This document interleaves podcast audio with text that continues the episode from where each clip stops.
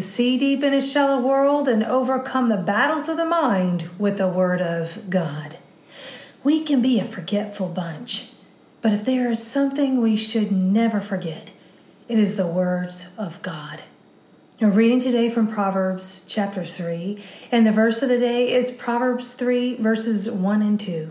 My son, do not forget my teaching, but have your heart comply with my commandments. For length of days and years of life and peace they will add to you. In context, God's people have a habit of being forgetful. They want their way, and remembering what God has said is sometimes not so easy with our flesh that recoils at having to obey. But God's laws and teaching are not burdensome. Following God's way is what leads to peace. Solomon's reminder to us is to not forget God's law was not just a mental exercise, it was a reminder to do what the law says, living out the message we have heard and received.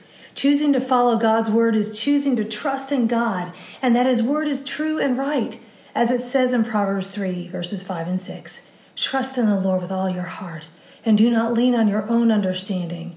In all your ways, acknowledge Him, and He will make your paths straight. Obeying God keeps us from sin and protects us from pain. I chose the key word forget, which is the Hebrew word shakach. It means to forget, to cease to care, to be oblivious of.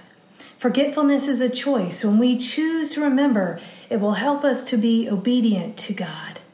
Thought of the day Obedience brings peace. Application One way to remember God's Word is to read it daily. Another way is to write down verses which help to cement it into our mind. Go with God and His precious Word, friends. Tune in tomorrow as we head back into the book of Luke.